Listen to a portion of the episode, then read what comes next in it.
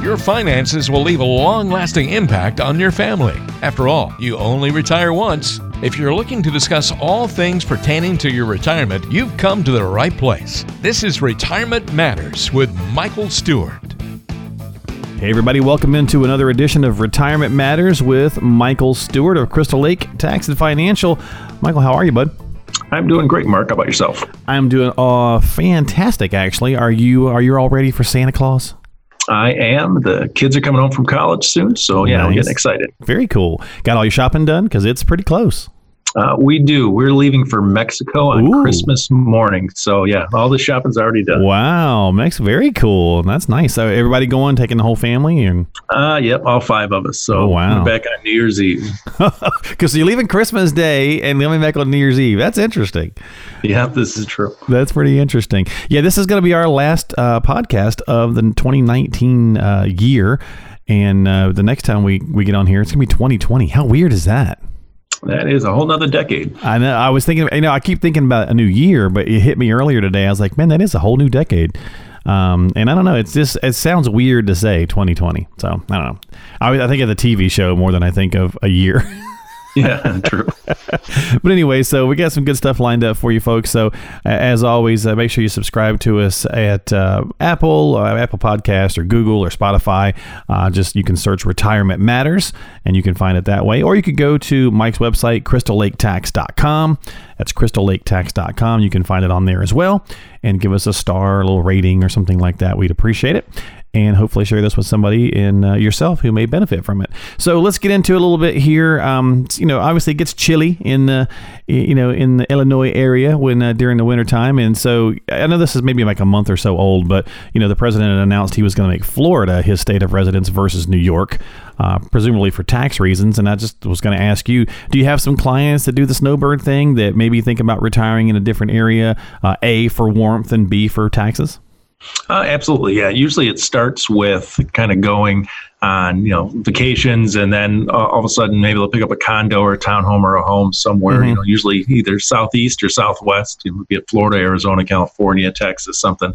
And initially it's just because you know just something to do and get away in the winters when it's 20 below here in chicago. Right. Now typically it doesn't start out for tax reasons but what happens is once they're snowbirds spend about half the time there because to get residency basically you have to spend six months in a day somewhere.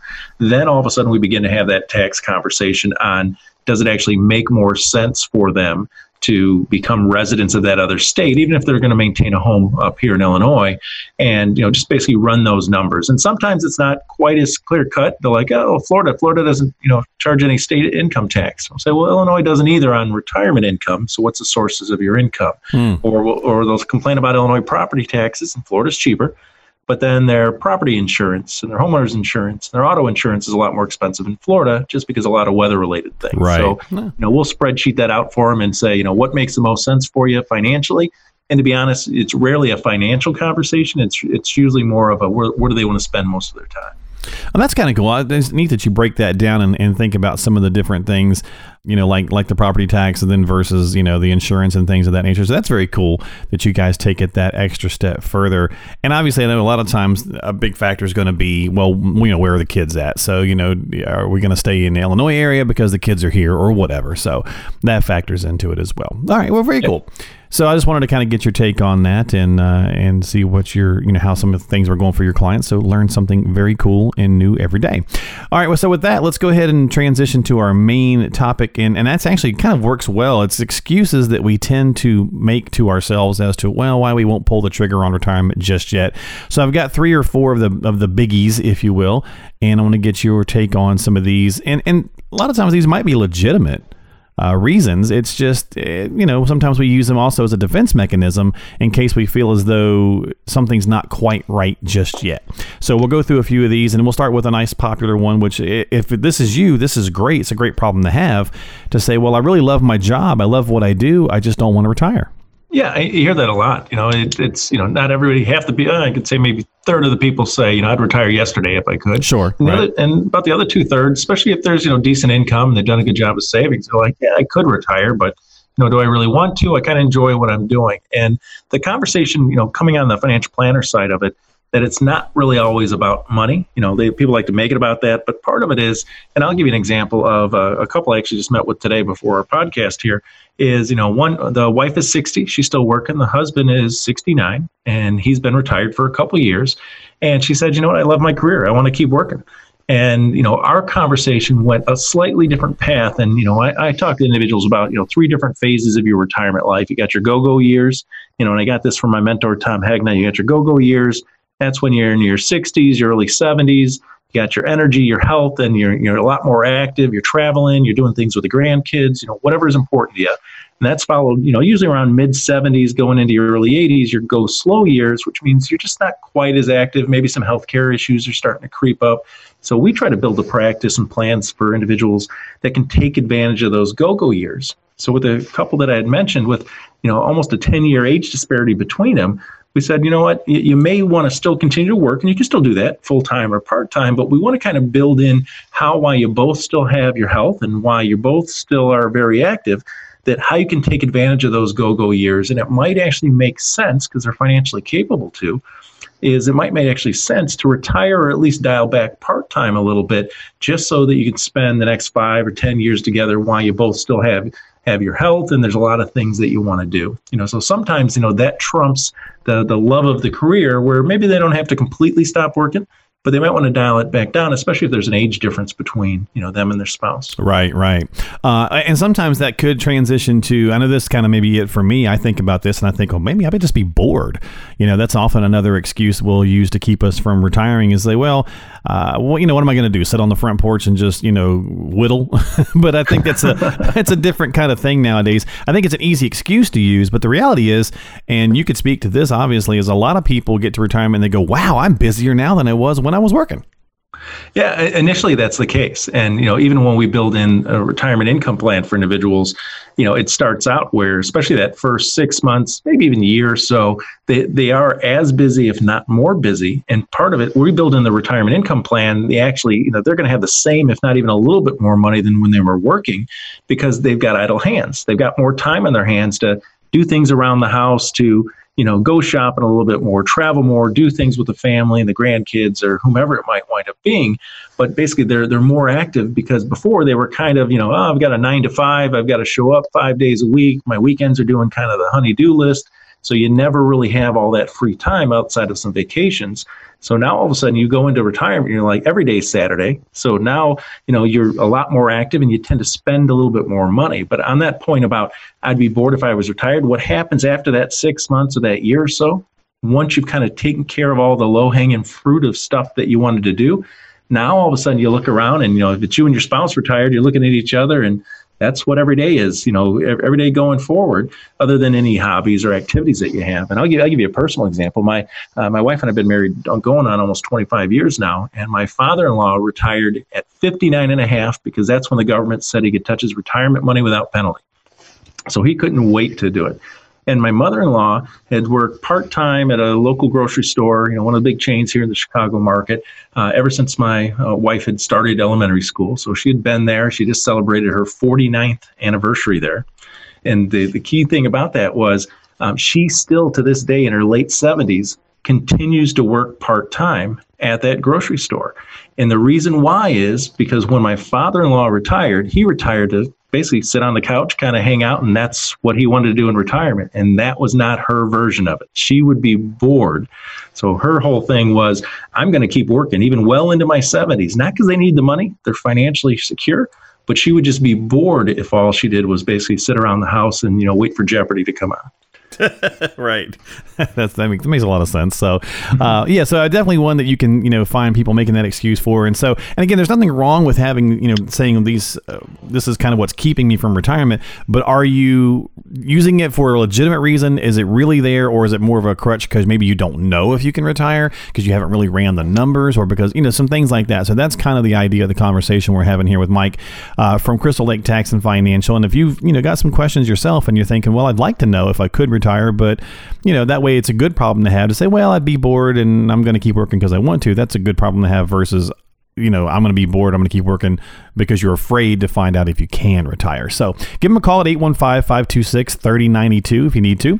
815 526 3092. So now let's switch to the two that kind of fall more into the financial, actual money side, Mike. And that's, uh, yeah, the most common one is, well, I just don't have enough money to retire. I just know I don't have enough type of thing.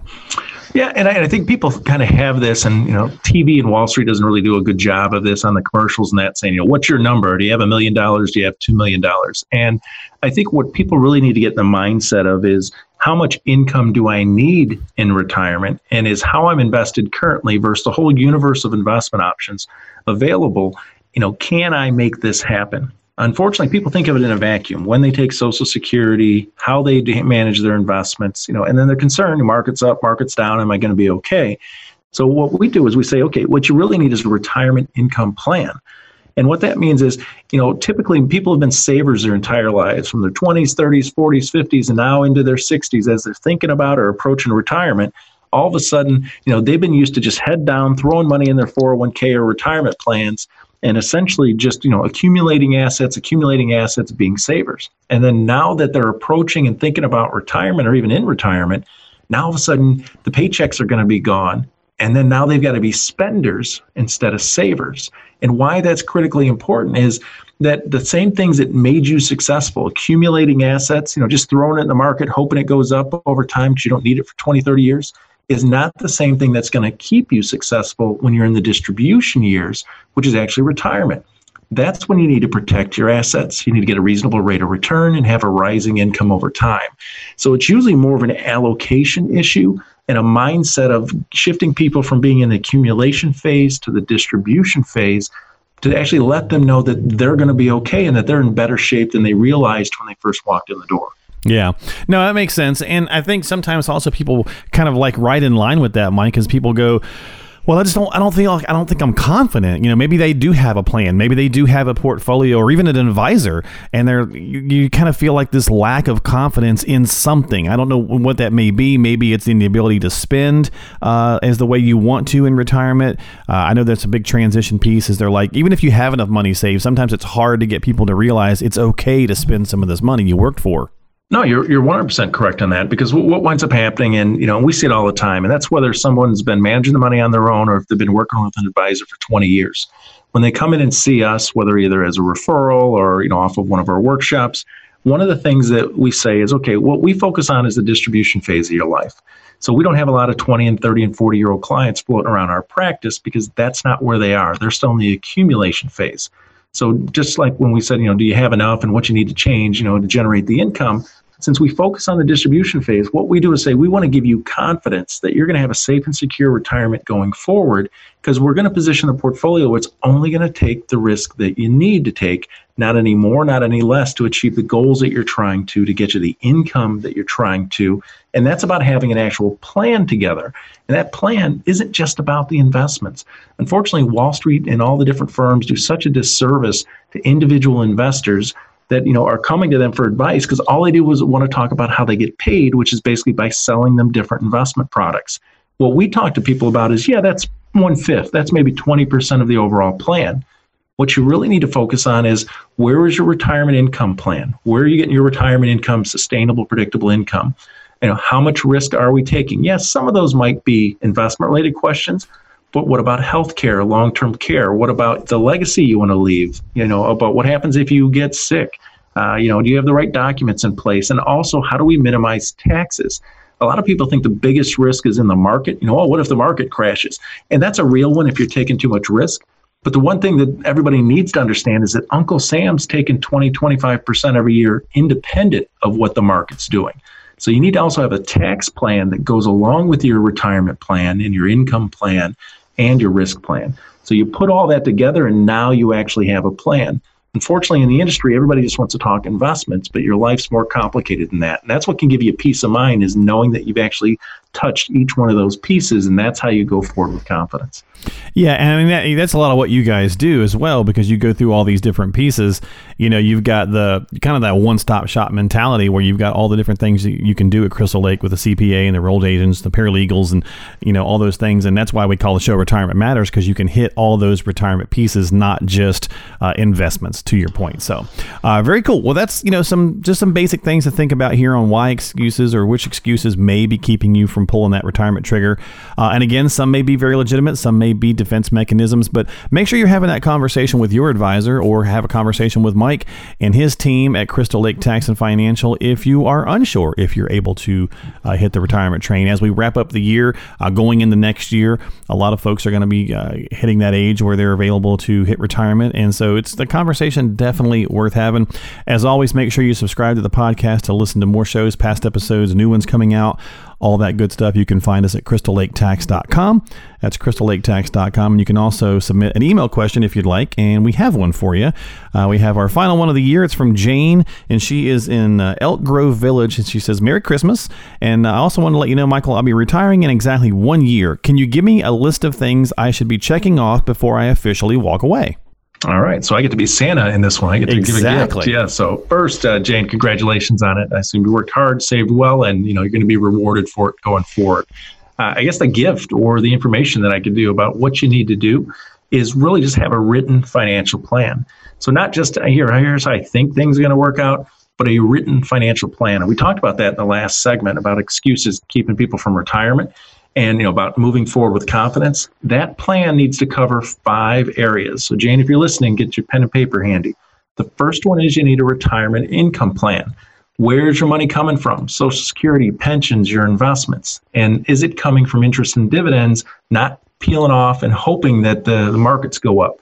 You also need to provide in that income plan that you're going to have rising income to keep up with inflation. So the first part of that financial written plan is a retirement income plan. The second part is about your risk. Make sure you're not taking too much or too little. You know, so you don't want to put it in a coffee can in the backyard. You got to make sure you get a reasonable rate of return. But at the same time, if you don't need to take that much risk, then don't take that much risk. And this is, this is, you know, when we tell clients all the time, this is the largest amount of wealth as you're approaching in retirement that you're likely going to have for the rest of your life, and it has to last you the next 30 years. So, how do we position it with the least amount of risk to earn a reasonable rate of return, but not risk losing it or having some big event without a, without our control uh, kind of derail your efforts. Because once again, you know, we are not going back to work. Third part of that plan is got to have a healthcare long-term care contingent to it. The reason is, you know, two areas. One, if you're under 65, how are we bridging healthcare till you qualify for Medicare? If you're over 65 or 65, then let's review the Medicare choices that you have. We also want to consider long-term care there's about an 80% chance most of the studies show that that if you're married in 65 that one of you is going to need some sort of home health care or assisted living care. So how would we pay for it if something were to happen?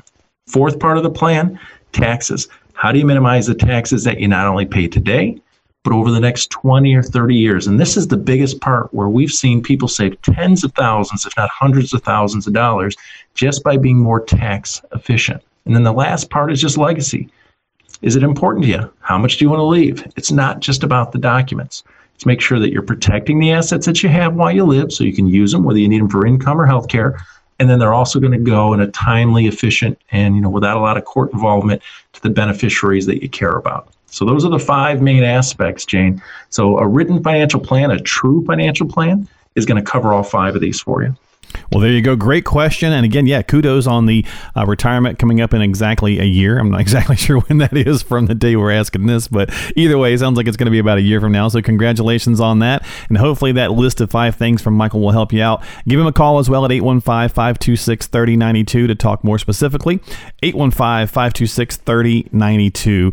And that's going to do it for this edition of Retirement Matters and our 2019 edition of our podcast. And so, we thank our listeners that we've had throughout this, uh, this year year. We appreciate it. We look to uh, help you with some more things to think about going into 2020 and, and gain some new listeners as well. So definitely share the word. We would certainly appreciate it. And Michael, my friend, have yourself a fantastic time on, on your uh, trip for the holidays, and you guys have a great uh, Christmas and New Year. enjoy the holidays, and I'll talk to you next year. That's what we'll do it right here on Retirement Matters with Michael Stewart of Crystal Lake Tax and Financial. Find him online at crystallaketax.com. We'll see you next year.